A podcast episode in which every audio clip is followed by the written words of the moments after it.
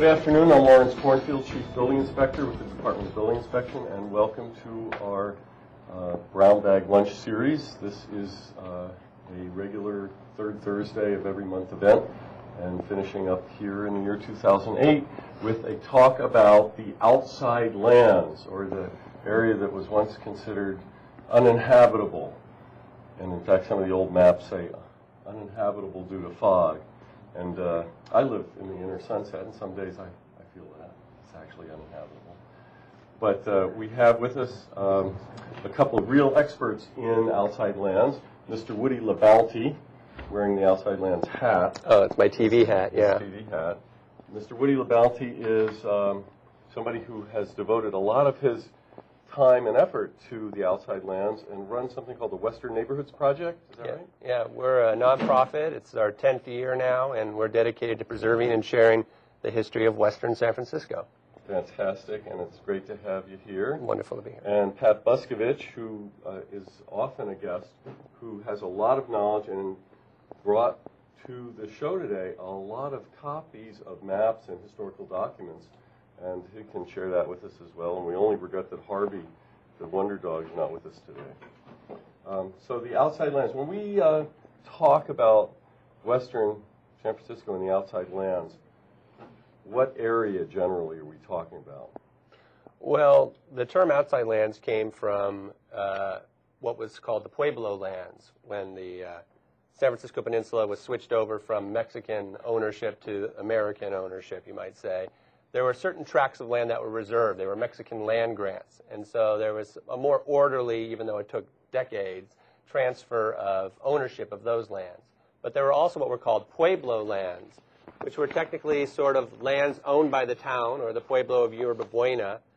Uh, and then there was a whole lot of discussion about what should happen to those, whether the United States government owned them, whether the city of San Francisco owned them, whether they were open to be taken by private settlers, Squatters. squatters. So was San Francisco's border, we, we have sort of the southern border that's defined by Daly City and South San Francisco and so on. Was that defined at this early time or did that happen later? Well, yeah, The original border, San Mateo County did not exist when they originally chartered the state.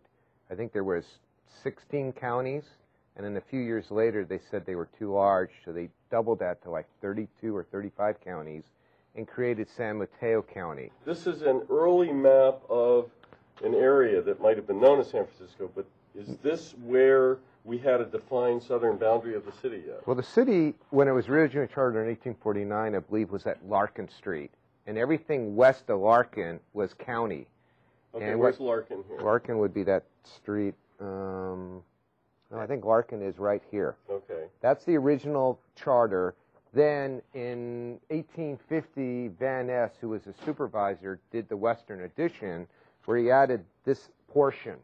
And it was called the Western Addition, even though it's really in the middle of the city, because it was west of Larkin Street At the time. at the Yeah. time. Uh-huh. I always under, I didn't understand that when I was a child. It always seemed to me that it was east of where everything I knew was. But it was west of the original charter line of 1849, which was Larkin Street. And then all this area down here was all city of San Francisco. I'm si- sorry, county of San Francisco.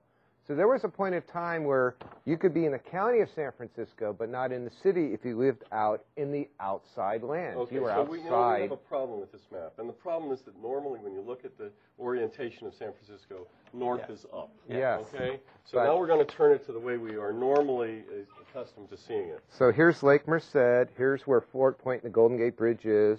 Here's where the Bay Bridge is. And the county went all the way down here. And, and about a year later, after they created 16 counties, they moved the county to right about here. So this was county land or outside land, and this was the city. And this map is 1861, so the city had grown by this much. Horner's Addition, which is Noe Valley, had been added by that time. Potrero Viejo and Potrero Nuevo, which were added, which are basically pasture lands, uh, were added. That's where Potrero Street is. It's named after uh, the pasture of Mission Dolores. Okay, and then out here, the Seal Rock Rancho. These were ranchos that What Woody is a was- rancho? It was a Mexican land grant that we agreed to respect in the Treaty of Guadalupe when we stole Mexico, stole California from the Mexicans. we agreed to respect the land grants that existed, and there was a commission set up to vest those land grants. Regretfully, none of them were legally vested, so most of them were taken away from the Mexicans. The other portion out here were Pueblo lands, which all Pueblo, and San Francisco was a Pueblo, would be considered entitled to four square leagues. And a league is 5,000 varas, and a vara is two foot nine. So 30 square miles of San Francisco out here was the possession of the Pueblo of San Francisco as public use. And that's how we got Golden Gate. When they acquired it as public land, part of the uh, Treaty of Guadalupe said you got to follow Mexican law, which says a certain amount of the outside lands must be used for schools, playgrounds, open space. That's where Golden Gate came from. The original county of San Francisco encompassed San Mateo County. And within a year of the state laying out the counties, they decided San Francisco was too large a county, so they carved off another county called San Mateo. At the time, the largest population in the state was in San Francisco. LA was didn't even rate a pueblo. It barely made a presidio. They had like 50, 60 people.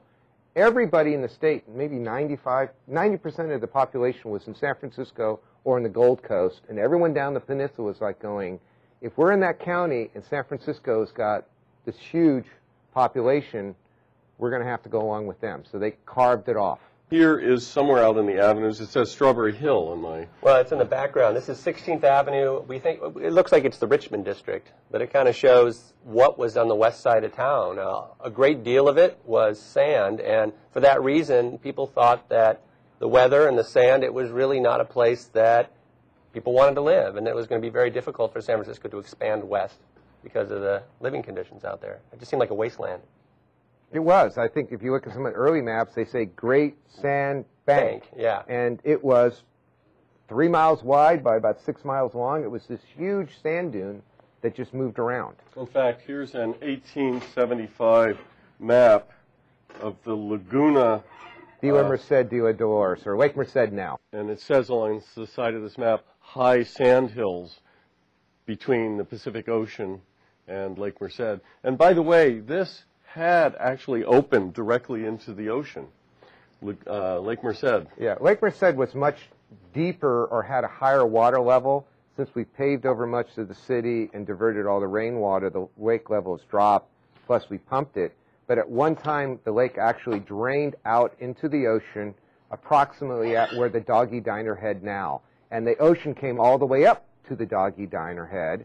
Somewhere in the 1870s, they installed a dam to trap the water in the lake so it didn't ex- exit out uncontrolled, and then for 10 years, people were drinking Lake Merced water as drinking water. So here's Lake Merced. It's uh, much bigger, too. I mean, if you go out, if you go to San Francisco State, the practice football field is part of the lake. If you go out past into Daly City, there's that low-lying area, that was part of the lake. Okay, the lake so here, was huge. here you go, and here is its outfall into the ocean, and this other low area, I think, is It's Pig Lake. is the uh, Pueblo, Pueblo. It says Percha. Laguna Pueblo, but it's Yes. a different different area. Mud Lake, Pig Lake, now it's called Pine Lake. Uh, eh, there was a creek that came down basically through West Portal and, and fed that particular lake. And that, that creek was filled in when they developed West Portal, and they had the brilliant idea when they dug the tunnel, uh, hey, I need a place to put it, so they filled the creek in with the tunnel muck. That's the outer Richmond district, uh, 33rd Avenue and Geary, roughly, in 1910. But you can see it, 1910, we're talking about after the earthquake, but the outer Richmond is still pretty sparsely settled. And for anyone who's ever wondered what the Richmond is named after, one of the first settlers out there was a guy by the name of Marsh, who was from Richmond, England. That's- Australia, Australia. Australia? Okay, we got, but Richmond, Australia? Yes. Okay. Well, George Turner Marsh was his name. Good. No trees at all. People see trees in the city and they think they may have been native Sand and scrub. sand and scrub. At some point, these outer lands not used very much for habitation, but were used recreationally. Absolutely. People would come out to the On ocean. the streetcar lines.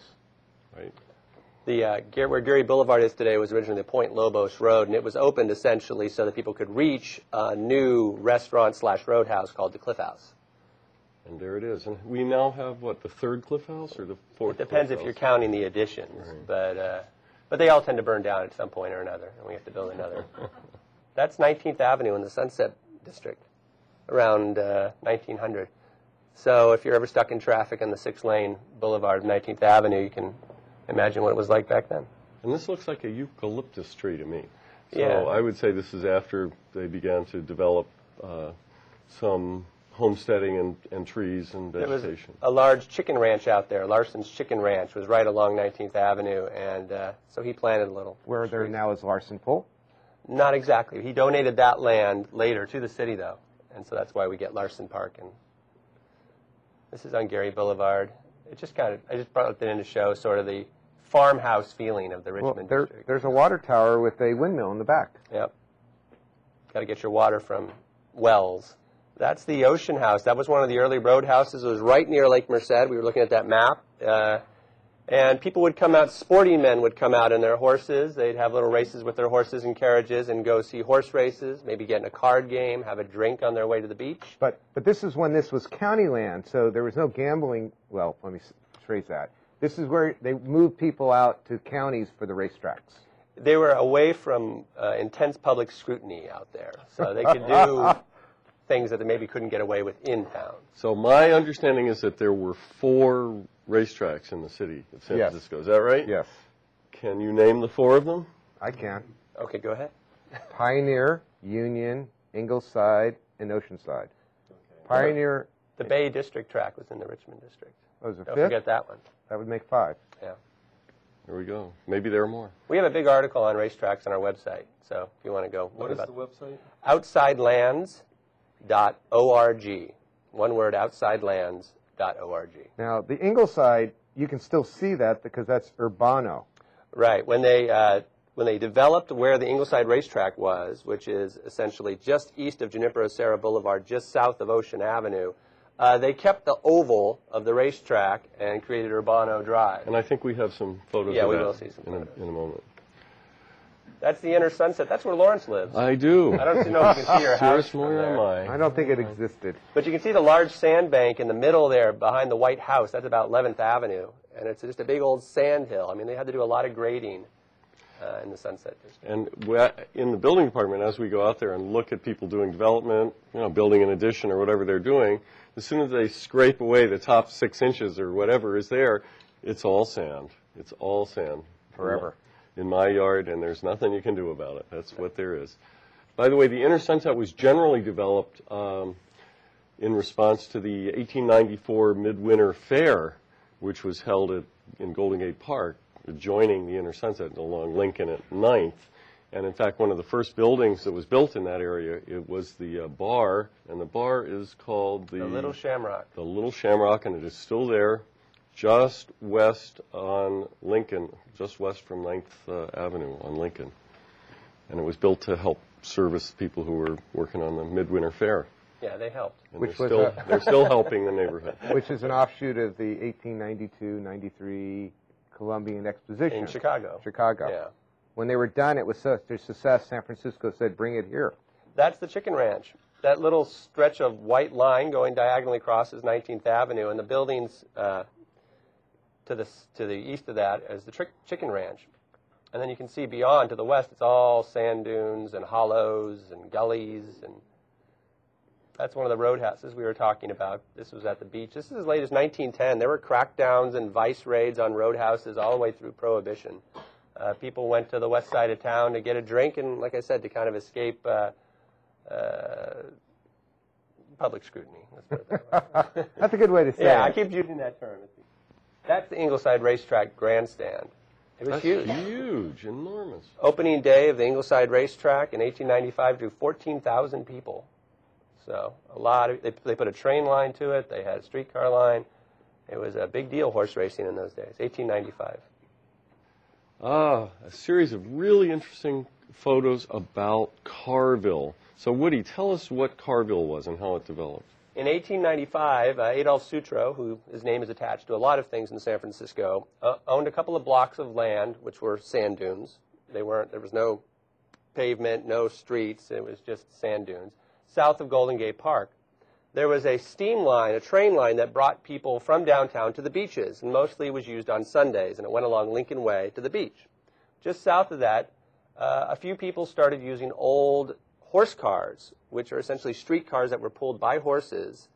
and Uh, they became obsolete. they became obsolete as cable cars and electric trolleys took over. And they took these old horse cars and made little clubhouses out of them. Some of the clubhouses turned into actual permanent residents. And you had up to 100 of these little cars all sort of jumbled out there in the sand dunes just south of Golden Gate Park, and people called it Carville. But they, they went all the way. I remember when I was a kid going out there, my father taking me there in the late, early '60s. They went all the. There were some of them all the way over to near the zoo, and they had taken more modern streetcars and made homes out of them by just picking them up and putting them on a sandlot. Well, after the 1906 earthquake, uh, they put in a lot of electric car lines, and suddenly they had all these cable cars they could use. So it just kept growing, and people And here's a building incorporating cars in into the upper structure. story. That was St. Andrew's Church, 47th Avenue. And a lot of artists and writers and people of you might call bohemians of the time went to Carville. It was a artistic place to hang out. So uh, you had Jack London and Xavier Martinez and people like that going out, maybe getting inspired by the landscape, maybe just partying. Now, wasn't there some Or going over to the pushback here? Yeah. Wasn't there some pushback here? Wasn't there a sort of a, it had an unsavory reputation and In people in the- 1913, uh, Sutro's land was settled and his block was to be sold, and a lot of people didn't like Carville because they thought it, it, yeah, they thought there was a lot of romantic rendezvous happening there that perhaps shouldn't be. Uh, so they had a ceremony. They called it "Burn the Car Out of Carville," and they stacked up about four or five of the old cars and had a big bonfire. It was the Fourth of July, so they threw some fireworks in too. And they were trying to announce that this is a new neighborhood. It's respectable. No more of those sporting men and their hussies out at the Carville homes. That's essentially the last and best Carville house. It's on the Great Highway, and it's the back. This is in the backyard. It's two cable cars that are joined together. They took out the walls and connected the roof, and a horse car as a bedroom. And I'd like to buy it.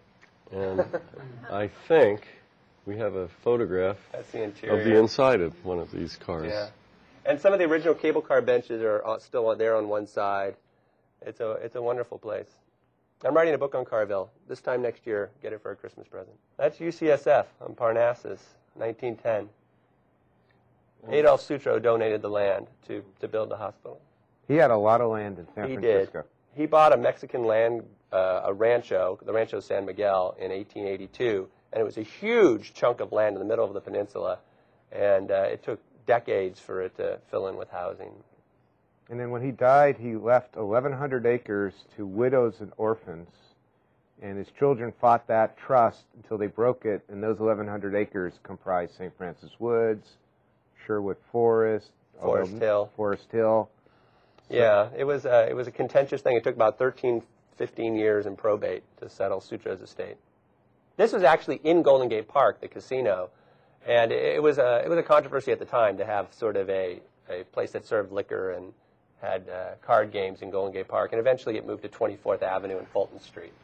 And We, we still have the, the newly recently re, re, refurbished uh, stop along the Great Highway. What is it called in Golden Gate Park? Beach Chalet? The Beach Beach Chalet. Chalet. oh, yeah, you can get It's a a drink in Golden. Gate Park. You're right. Mhm. Yeah. Which I always find ironic that the, they used federal highway funds to refurbish this as a place for drivers to get a drink. Yeah. Terrific. There were farms and there were dairies in the outside land. So as these houses you can see around 22nd and Clement are starting to be built and there's more conventional residences, there's still a farm, Cheek and Jowl, up against them. And in the distance you can see it's still sand dunes in the center of the Richmond district there. And water, once again, by, from windmills and wells. There's Yeah. no water out there to speak of. There's a few small lakes. Some of the lakes in Golden Gate Park are, are natural lakes. They're not Yeah. all man-made. Yeah. It took a while to get the water lines out there. That's the park side. We're looking at houses at 32nd and Vicente up there in the distance. But you can see the huge sand dune behind it. It was a it was a challenge to get basic services and to deal with these sand. People they build houses and then instantly huge sandbanks would blow in the night and basically close up people's front doors. So they had a lot of development that was needed before they could make it a, a really nice place to live. This is the Parkside uh, real estate brochure from what about 1913? 08, actually. 08. Yeah. And inside there's pages you can read, but this basically shows what they were going to do. They had some grand boulevards which never occurred, yeah. and it's right up against Sigmund Stern Grove that was being shown might be developed but never got developed. Yeah, they, well, the Parkside company, the realty company, they were going to just like take all of Sigmund Stern Grove and essentially fill it in and put houses in there. That was their plan, and it was a grid. It was a very nice square grid. No, who cares if it's a gully? We're going to put a grid in. So the south side of the Sunset is called the Parkside. People get confused about that because you think it would be closer to Golden Gate Park, but they, it was sort of a realty marketing scheme because mostly it was sand dunes and cold and windy. But the first announcement was, oh, it's much warmer than you'd imagine, and uh, Stern Grove, there were trees there. Oh, it's beautiful. There's trees, and you know you can get away from the wind, and it's sunny. And, and so they were just trying to make it sound nicer than it was. And there was a roadhouse down, or there still is a roadhouse The down. Trocadero. Yeah. You can rent it for your wedding. It's in Stern Grove. The Trocadero was built by the Green family who owned that land. And uh, suppose well, Abe Ruef, who was the boss of San Francisco and was dethroned from that position after the 1906 earthquake, uh, when he was arrested, he was arrested at the Trocadero. They tracked him down there. He was hiding out. And that was still county by that time, or no? It probably was City by land. city then. City land. Yeah. Richmond District Homes. So this was after it was subdivided into standard lots, which are typically, how big? 25 by 100 typically? They're big, yeah. I mean, if you go, if anybody lives here in the Richmond or Sunset, you might have a backyard that's twice as long as the footprint of your house. So a lot of smaller home builders started taking roots. Some larger ones. Fernando Nelson bought the whole Bay District racetrack that was in the inner Richmond and built tons of homes. But a lot of times it was like this: just a guy would buy a couple of lots and essentially build a, two houses and try to sell them, or live in one and rent the other, sell the other. And they did that all the way up into the 40s, where at one of the Yeah. last parcels a friend of mine lived on, which was on 28th and Cabrillo, which used to be a garbage dump. and in the in the 40s, they filled over the garbage dump with sand because they had lots of that lying around, and built 19 track homes. This is Park Presidio Boulevard in the Richmond district. If you're driving to the Golden Gate Bridge, you're on a road which is this piece of land. After the 1906 earthquake and fire, uh, there were refugee camps formed, and in a lot of the refugee camps, there were earthquake refugee cottages built. These were small little portable cottages that were built on these camps, and the idea was you could live there, and then when the camps closed after about a year, you could take it away to an empty lot, and it's You had your to buy it, starter home. You had to buy it. You did have to buy it, but your rent, because you actually they actually made people rent these Yeah. for two dollars a month, would go towards the purchase price. And by the end, they just wanted to get rid of them, and so a lot of people got them for free. Let's uh, get a microphone to this gentleman. And in 1930, all these pulled into yards were declared uh, substandard structures, and the city said we want them all destroyed because they were blight. Thank God they didn't all get destroyed. However, there still are many. How many are left now? There's know, at least thirty in the city. out of five thousand six hundred and ten built. There's thirty. A couple are in Santa Cruz actually. They got dragged down to Santa Cruz, if you can believe that. Yes, sir. I, I just wanted to find out what the orientation of this picture is. Park Presidio would have run, We're uh, looking north. okay, and it, Park Presidio would have run pretty much right through there? Right. This was sort reserved as a city land for a park, and the people in Richmond were really excited because they were just about to start doing some uh, landscaping of the park. And then the earthquake hit, and they said, "Oh, sorry, no park. We're going to put instead a whole thousands of refugees here in your midst." And the, the neighbors really complained about it until they realized that they could sell goods, services, anything to these refugees, and they made a lot of money for a couple of years, so they were okay with it. I'm sorry, is, is Park Presidio Boulevard existing now, uh, or was it put in after this? There was no boulevard. The boulevard really came in uh, in the teens, and then when they built the bridge, they expanded it and made it uh, a thoroughfare, the MacArthur Tunnel to the bridge. This is the sunny side, which is just uh, northeast of City College.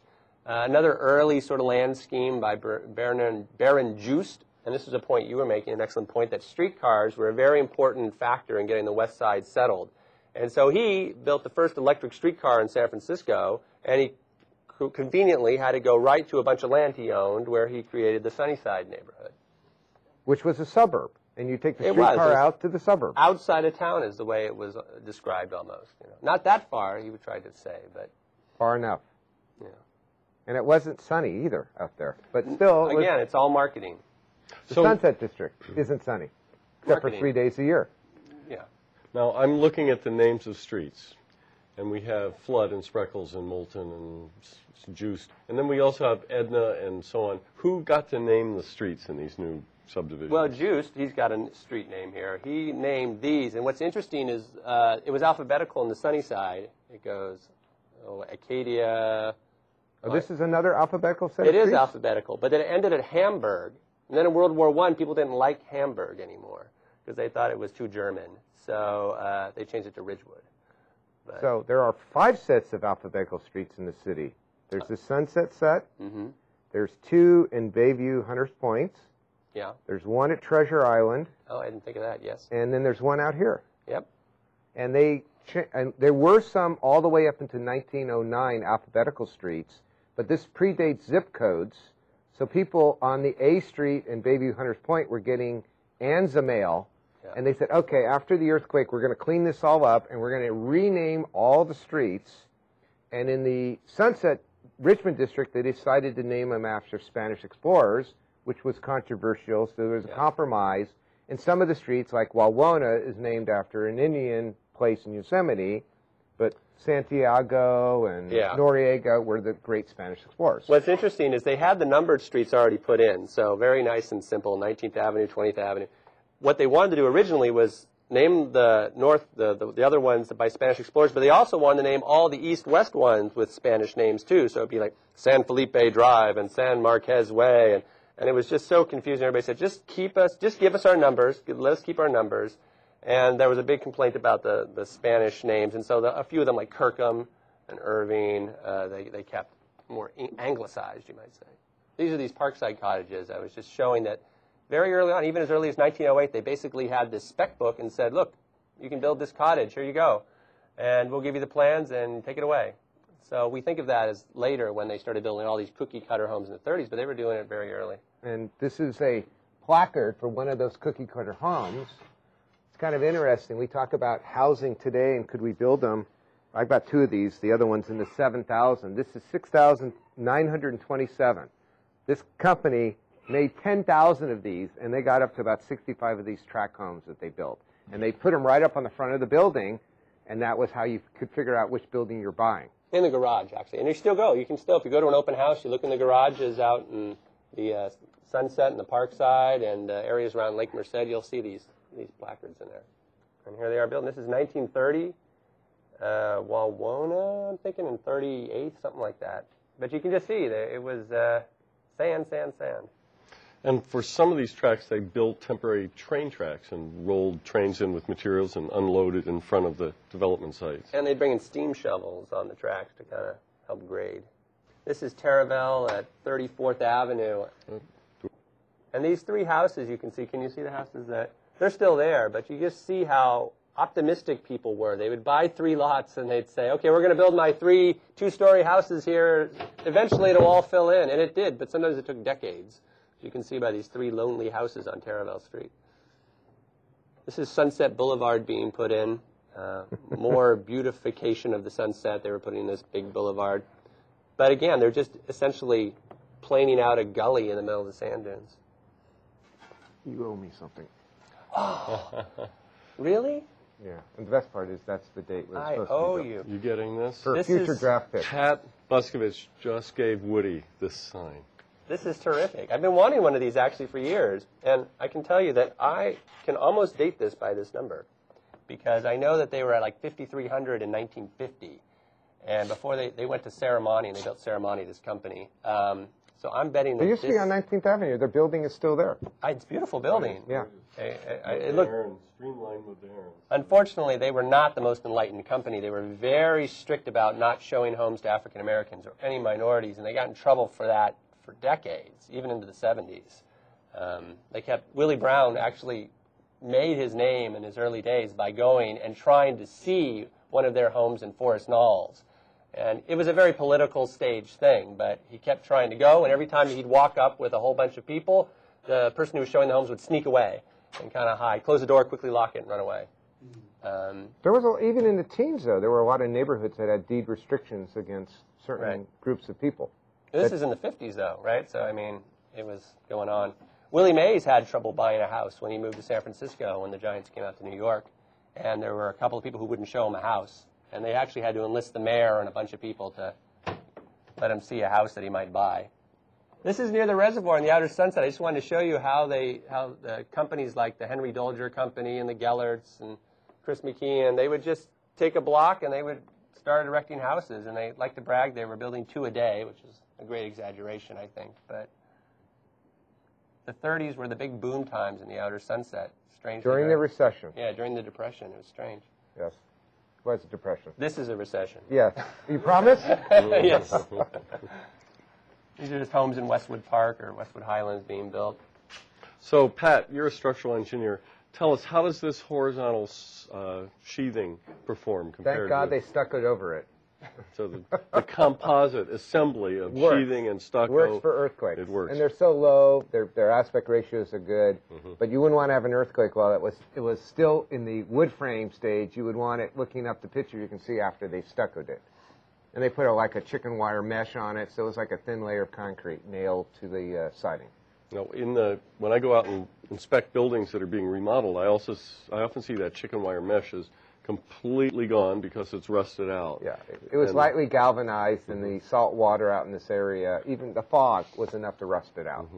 So people think stucco is waterproof and protects it, but stucco is not waterproof. In fact, in fact, it seems like it hygroscopic. You know, it sucks the water in. So yes, you have to keep stucco water protect, weather protected, and painted. That's essentially one of the blocks right near where those houses were built. I was trying to show the bungalow mania that was going on in the late 20s. Junior fives? The junior fives came a little later, but man, they were building houses. I, they, everybody, all these companies had records, record sales and building houses, remarkable rate in the late 30s. You could buy a house for $4,800 in the outer space. On sunset. terms, too. They even gave you, the, they loaned you the Nothing money. down. You can pay us later, forty-eight hundred dollars, because we got to sell this because we got a house we're building right next door, and we got to sell. This is Sheridan School in the Ocean View. Uh, it's dedication, and you can see some guy there in the middle railing against the mayor. Actually, is what he's doing. But uh, I was I was trying to point out that these early neighborhoods, and this is 1910. Uh, they would have to do a lot of things themselves. They would the, the first Sheridan School was actually built by the neighbors. The school district didn't have the money, didn't have the interest, and they had to build their own school. And so when they finally got a school that the city built, a new school, it took 25 years for them to get it.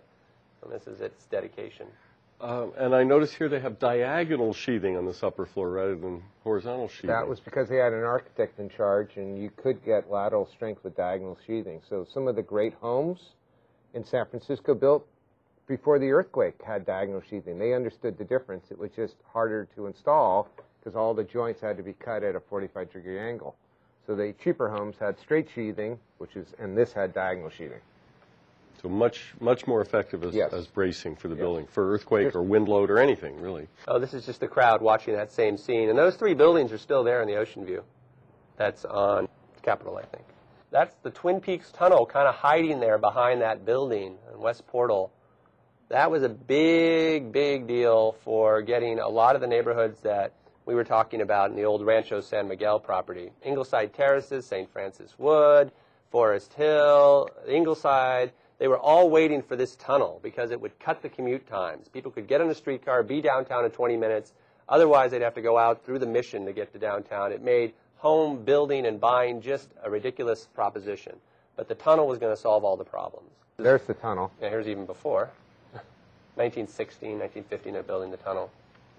So this is West Portal looking um, south. It's late teens. 1920 something. Oh, 1920. Early 20s. Oh, that's just a Christmas shot. they used to decorate the tunnel, made it look like a chimney with stockings. Now you can't see that. How come they don't do that now? Well, they built that thing in front that overhangs, so you kind of obstructs the actual portal. There, There that- we that's go. the 10 years later photo. You can see that West Portal went from, oh, well, maybe it'll be okay, and then the cars really took over. And now this is um, a 40 shot at Christmas time. Look how busy it is. Kind of looks that way now. There's the overhang, and the portal is obliterated behind it. Oh, this is the ocean view we were talking about, and uh, just I just like the building with the witch cap there, and most of that's gone now. That's Sagamore. We're looking down. Golden Gate Heights, view from Funston at Pacheco. 1928. So that's like 16th Avenue down there in front of us, and you can see lots of sand dunes. Houses are just starting to take over, and then I think we have a, a later photo coming up that kind of shows what's like. And there. just a little nuance, Funston is, is there because no one wanted to live on 13th Avenue. Oh, So they created, there is no 13th Avenue, there's Funston. yeah. There's the reservoir, the Sunset Reservoir, and the sand dunes, and they're on the lower left there. They're building houses right in the dunes. Um, Oh, that's the today mackerel. shot from the 1928 shot. 19, that was two ago. There That's 28. That's the same view in 1990. And the park's there, much better.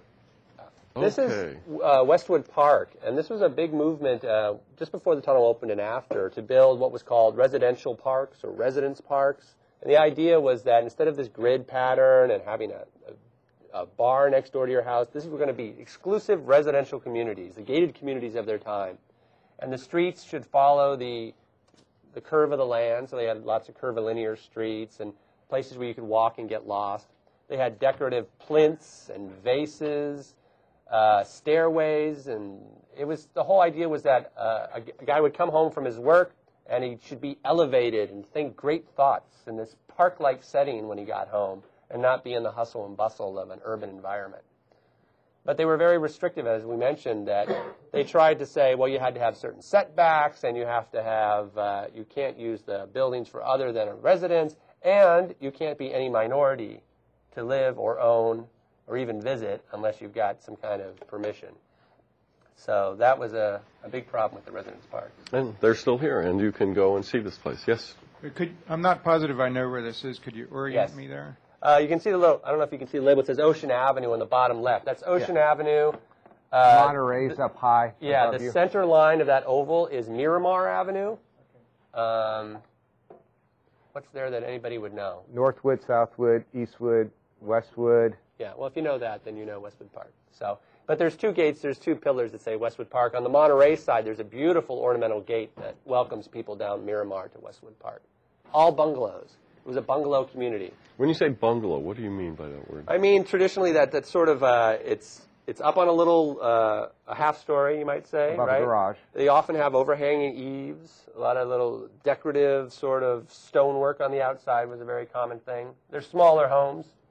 They were supposed to be, you know, within reach of the average working man. They were these sort of small working man homes of the time. Architecturally, the bungalows were derived from craftsman style and then combined with the mission revival. And you'll see those two architectural styles mixed. This is a very attractive neighborhood, and I'm a real estate appraiser. And for years, uh, I would appraise in this neighborhood and think these homes are lovely. They they have fairly large lots. They're set back. Uh, there are attractive plantings, uh, treescapes in Westwood Park, and they were really undervalued. Of course, that's not been the case for ten or more years, but there you are. Well, it's interesting because on the south side of Ocean Avenue, Ingleside was much more of a hodgepodge. It developed very piecemeal. Um, and it, it was not master planned in any way. So you sort of you, you still have this divide on Ocean Avenue between the Westwood Park people and the Ingleside people. Now, this looks like one of those oval racetracks, but this was not No. based on one of the. No, but you oval will find early reports in the 20s people saying that was a racetrack or a dog racing track, but it wasn't. The dog racing track was a little to the east. But this is the racing track down This, below. however, is not far away from that. This is on the Yes. on the uh, south or This west is side. Ingleside Terraces, uh, developed by Joseph Leonard in the 19 teens. And again, it's that same thing with the Residence Park. We're going to have winding streets, we're going to have plantings, we're going to have, in this case, a giant sundial with a reflecting pond underneath it. It has pillars all around each end. They have a Doric column and an Ionic column. He made this whole thing up that it was supposed to be a commemoration of the Panama Canal opening, the Twin Peaks Tunnel opening. He had these girls in Isadora Duncan outfits dancing at the dedication, and a baby being pushed by a live stork in a carriage. and the ironic thing about this giant sundial was dedicated at night and in the foggiest part of town. so it's kind of a, a strange little thing. But it's still there. You can go see it. It's in Ingleside Terraces on Entrada Court. This is another before and after shot that shows Twin Peaks, and this is around 1900. It's mostly dairy farms, and this is in the 50s. You can see they just started carving away at the hills. They built Miraloma Park and a lot of other neighborhoods. That building's still there. It's at Junipero Serra and Ocean Avenue. It's where the Lakeside District is. And Now eucalyptus. a medical building. But I like the rocket.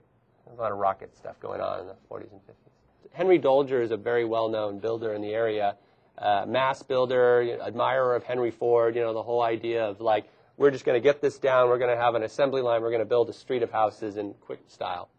So, but you can see this is a 1932, I think he built this house. He was a very much a pragmatic businessman. He built this house, which has a lot of these sort of Spanish colonial revival elements, and we've got this sort of barrel front window. And then, just a few years later, it's like streamlined, sure, modern, and he actually called this one the Stylocrat. Stylo crap. Stylocrat.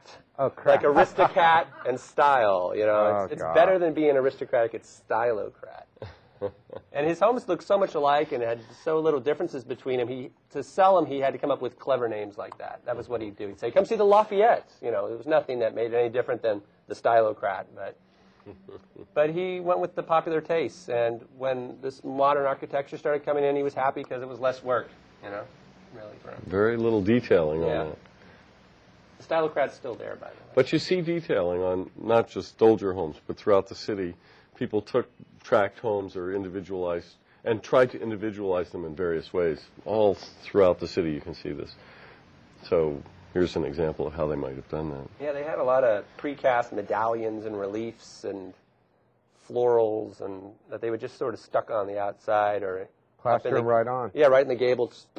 That's the bass. The poor would go out, or the working class would go out to the beach to go swimming in the ocean in a heated pool, and then the wealthy would stay downtown in their private clubs like the Metropolitan, or the Marines Memorial, or the Elks, or the Olympic Club, and they would have heated uh, uh, salt water. But people wanted to swim in salt water. So how did the salt water get all the way downtown? They had a pipe that transferred the water all the way down to those five, four private clubs. Needless to say, that pipe rusted out because it was salt water. And then I've actually worked on two of the clubs because the pools were salt water and they rusted out, so they had to be repaired. But everyone else took the trolley car down and went swimming in the saltwater pools, and they had different temperatures. Yeah, there were seven pools, and they were supposedly adjusted to different temperatures. If you wanted to have a cold swim or a warm swim. How did they heat this? Well, he had a huge uh, boiler or whatever I know that was out there. But the interesting thing, I, I guess it was, they're still trying to figure out exactly how he sucked in the sea water. He had this whole pumping system that went through the cliffs there, and you can still sort of see the tunnels that are there. Didn't Adolf Sutro make his initial fortune by being the engineer who figured out how to ventilate the mines at Virginia City? That's the way he would phrase it, probably. He drained them out of for water, not for air. He made his money promoting and getting backers for the tunnel. That's how he made his money. He essentially said, We need this tunnel. It's for safety, it's for air, it's for ventilation, it's for whatever you want it to be. But I know there's money to be made off these mines. So he got this tunnel built, he got people to back it, and then just before it pretty much opened and was proved to be not real helpful, he got out with his money. But he was a very philanthropic millionaire after that. Uh, but Right, but I, but I bring it up as a reference that he had the engineering history, which allowed him to figure out how to do he was something very for the interested bats. in, in creating large engineering marvels. It was definitely an interest of his. And this indeed was one. The largest indoor pool, I understood. It it may have been. It, then it became an ice skating rink. I, I was there when it was an ice skating rink, and they had mummies there, uh, probably a year before it burned down. And you said the mummies are at San Francisco State. Yeah, Sutro. He, he he he. His taste level might have been a little questionable. He, he had that Victorian style of stuffing everything he could into this place. So he'd have coin collections and seashells and stuffed jaguars and anything he thought might be interesting or educational to people who came into the bath. So people come in for a swim, but they could also see a huge collection. life-size tableau of the Last Supper. You know that had lighting and music. But but that's not unusual for San Francisco because right over here is Woodward Gardens. Russ, he had a he had like a city block in his house, and in the middle he started collecting stuff, and then he invited friends over, and then eventually he opened it to the public, and he had a, a menagerie of stuff out Yeah. there. It was this, it was an 1800s thing to, to collect odd things, trinkets, animals, whatever, and pull them together in a collection. So did any of the people in this room go to Sutro Baths when it was out there? Did you go there? Ice skating. Ice skating. Ice- Yeah. tanks. Oh, sorry. You, you could see the remains of the pools, but I thought the ice rink was made out of the, one of the largest pools, wasn't it? Yeah, the large, the, the Um, lower one. That, so you can see here the L that goes around the, the, the other ones. It was the, Yes. They took that, and they also they, they tried to make it a tropic beach theme. So they had an ice skating rink, but they also had a bunch of sand, like you couldn't go to the beach 40 feet away. But they put a bunch of sand indoors with lamps The and wind. umbrellas. It did burn down, Yeah. but um, it seems like it would have been a wonderful resource for the city Yes. to either step in and purchase and rebuild or, or keep. Oh, you could Why- never afford the money to rebuild. There those, were- and A number of This is a efforts to financial- try to keep it. The, they, the Sutro heirs tried to sell it to the city in the 50s first, and that kind of fell through. And so then they kept it going with the ice skating rink and other things. And then it closed, and it looked bad. And again, people were calling, "We should buy this. We should, you know, keep it as a pleasure place." Other people wanted to put condos in there. And then, as that was all being wrangled out and it was closed, a mysterious fire started, and the whole place burned down. And so they still talk about it as a mysterious fire. Um, right. So it could have been an insurance thing to help decide the thing once and for all. Hello, Gladys. Received note. Was glad to hear from you. Am not going to return. It's a That's post- your Will, card. will write in a few days. That's the baths and the cliff house behind. outside bath, that's still there. You can see the outside bath. And we see the chimney. That must have been his uh, heating Right. area. If you didn't want to swim at Sutro Baths, you could swim at Fleishhacker Pool, which opened in the 20s. But was not heated. No. Although they talked about when they first built it, they were going to heat it, but they never did. And it was the coldest place to swim in the world, apparently. That's what I've heard. Well, I don't see very many people there. There are a few. Oh, there were people there. This is a publicity shot. You can see that's a lifeguard in a boat. It was so big. It was the world's largest public pool, I guess. And so they had lifeguards in boats. And the, to the, the building to the right is still there. It's the uh, bathhouse, a beautiful building, which is boarded up, full of rats and homeless folk. Uh, it's on zoo property, and this is the zoo parking lot now. Eight dollars, you can park there. The beach was a big pleasure place. That's what people did before TV and radio. They went to the beaches. They'd go for Sunday picnics. They'd stay all day. Playland. And that's Playland at the beach on the left, which was an amusement park that developed to cater to these people. And I think we have a shot of the fun house. Yeah. and Laughing Sal inside. No, she wasn't in the funhouse. She was in a little glass thing, a glass booth there at the Funhouse. Laughing Sal was an animatronic robot Oh, it's much more of a crackle. who went cackle. all day long in this booth and scared generations of San Franciscans out of their wits. And you can still see a version of Laughing Sal, whether it's the original one or not, is con- is up for contention, at the Musée Mécanique, which is at Fisherman's Wharf now. Does Here, that, does that 40 have a permanent home there? Month to month lease. Month to month. So they moved the Musée Mécanique from the Cliff House to this temporary so-called location at Fisherman's Wharf. But what they did leave at the Cliff House was the Camera Obscura, which is worth a visit, I'd say. It's one of the unusual little treasures of the city. Oh, this is Ingleside Terraces. Again, uh, I think I was just trying to show off the residence park sort of Feel. home. Yeah. St. Francis Wood. A lot of crazy building in the Ingleside Terraces. Forest Hill. Again, Forest Hill has one of the great stairways. It has this like center staircase with the vases and the landscaping around it. Again, a, a total residence a residential park thing to have a ornamental staircase. This is just a crazy bar on West Portal called the Mandalay Bay that opened. It looked like a ship. I liked it. Season's greetings. No, it's just a firehouse. They used to decorate firehouses for Christmas. So I hope you all understand, on the side of this firehouse is this wooden tower. For the And what that tower is for, for drying the hoses so they don't mildew and rot. After a fire. After they get water in them, they have to be dried. And a firehouse just like this is for sale in the Ocean View right now on Broad Street. If you have 1.3 million, which is really cheap now for a firehouse, it's for sale.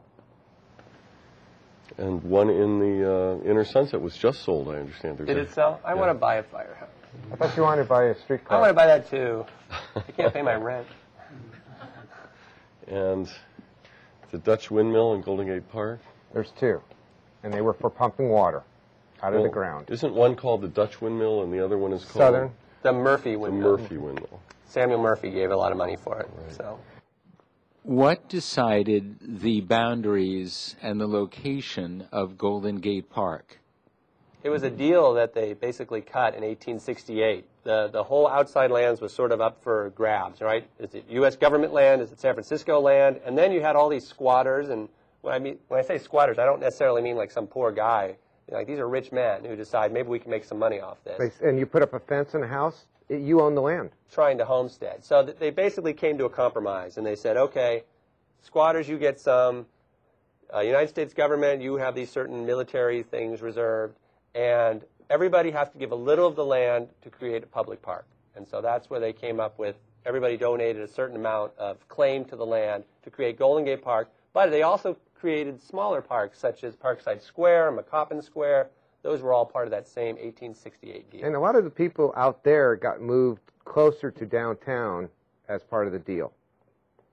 So if you were out in the, out in nowhere land and had a couple acres, they would trade you a better acre somewhere else. How was it decided to put it where it is? It was controversial. People thought that they couldn't build a park out there because it was all sand dunes, and there were other uh, uh, people pushing for a, a large city park in other places in town. So it was just a political compromise that it got created there. Right, but again, not just its location in the western part of San Francisco, but between Lincoln and Fulton and Stanyan and the beach. You're saying why did they stop? Why did they decide that exact block? I think that was um, they brought Olmsted out, Frederick Olmsted from New York, to kind of come up with a park plan, and I think that eventually they just made a made it a rectangle, and then they had this panhandle part. And the funny thing is, the panhandle was sort of a it was supposed to be I think the same width as Golden Gate Park, but there was some little deal making going on between the park commissioners, and they decided they were going to buy the land and cut off part of the panhandle and sell the land, which of course was very valuable because people wanted to live on the park. Uh, I was interested in the development of Lincoln Park and also Legion of Honor. You you can see it used to be a cemetery there. Some of the relics Oh, are there. on the map as a cemetery. so what happened with that and all the bodies that were buried They there? They decided around the turn of the century they don't they had they the land was too valuable to bury people. So where USF is now, there were four cemeteries. Where Mission Dolores was a Jewish cemetery, where the Legion of Honor was a cemetery, they moved all the cemeteries out. They homesteaded the columbarium, and so that actually stayed in place because the the heirs said we're not moving this. Um, interesting enough, there's a place, few places where people are buried in the city. First Unitarian Church, Starr King is buried. Mission Uh, Dolores, Presidio. That's Mission it. Dolores, Presidio, and the Columbarium. But all the other ones were quote quote moved out because the land was too valuable to bury people. There's a big scandal with Lincoln Park. What happened was Alma Spreckels, a, a rich woman at the time, wanted to build the Legion of Honor out there. And she did, and she got it done. But they essentially had to prepare the land, which was the Golden Gate Cemetery. And the company or the people they hired didn't exactly get rid of any of the bodies Just the just headstone. the headstones. So then they build this museum, and there was some rumor about it at the time, but they built a museum. When they renovated the museum in the mid 90s and they started digging down, nothing but bodies, hundreds and hundreds of bodies, Skeletons. skeletons, former bodies. Yes. And it was a big scandal, and essentially what they did is they created a mass grave down in Colma and, and moved these remains. Interned them. But there's pictures of it's it's so ironic. They have this like statue, this Rodin that's all shrink wrapped and has all these things, and then they got the skeleton sticking out of the wall. You know, it just showed the relative worth of the of the things at the time, and they, they basically just stopped digging because they were going to keep finding bodies and they stopped. They're still out there. yeah, There's still- bodies all over the place. North Beach used to be where they buried people when Yerba Buena was this small cove, and they just went up the hill to North Beach and buried bodies. And so they were moved from many of these cemeteries Some were to, moved. to Colma, some were. And Colma has a motto, a slogan, and their slogan is anybody know? It's great to be alive in Colma, is what their slogan is. beats the alternative. Yes. I was just wondering if Geary Boulevard had always been a major thoroughfare. It Um, was. It used to have streetcars on it actually too, which they're thinking of bringing back. I guess. I guess they got. No, they have a new bus plan. Think of Geary used to have streetcars, the B line and the A line until the mid 50s. And they said, don't worry, we're taking these streetcars away, but soon BART will come out here and everything will be fine. Some of Geary Boulevard was part of the Burnham plan. They adopted that. And you'll notice downtown is Geary Avenue, and when you get Geary past Street, yeah, Geary Street, and then you get past it becomes Geary Boulevard. The Boulevard plan was this whole like city beautiful thing in the 1910s that they were going to build. You, the streets should be large and they should have vegetation and trees and they should be, you know, more ornamental. But Geary Street uh, was the main road from the 1860s essentially to get out there. But it became a, a larger boulevard in the teens So and then was- even more in the 50s. So it was a planned. It was planned as a major thoroughfare then. It was a toll road originally. Essentially, a bunch of rich men said, look, we're going to build a road here to the Cliff House. We make people pay to get on the road, and then we make them pay when they get to the Cliff House, essentially. So it was a toll road. Well, I think that does it for today. I want to thank uh, Woody LaBounty very much. Thank you. Pat Buscovich for coming and sharing their information, their maps, their great knowledge. And uh, we will see you next next year, here on the third Thursday. Thank you.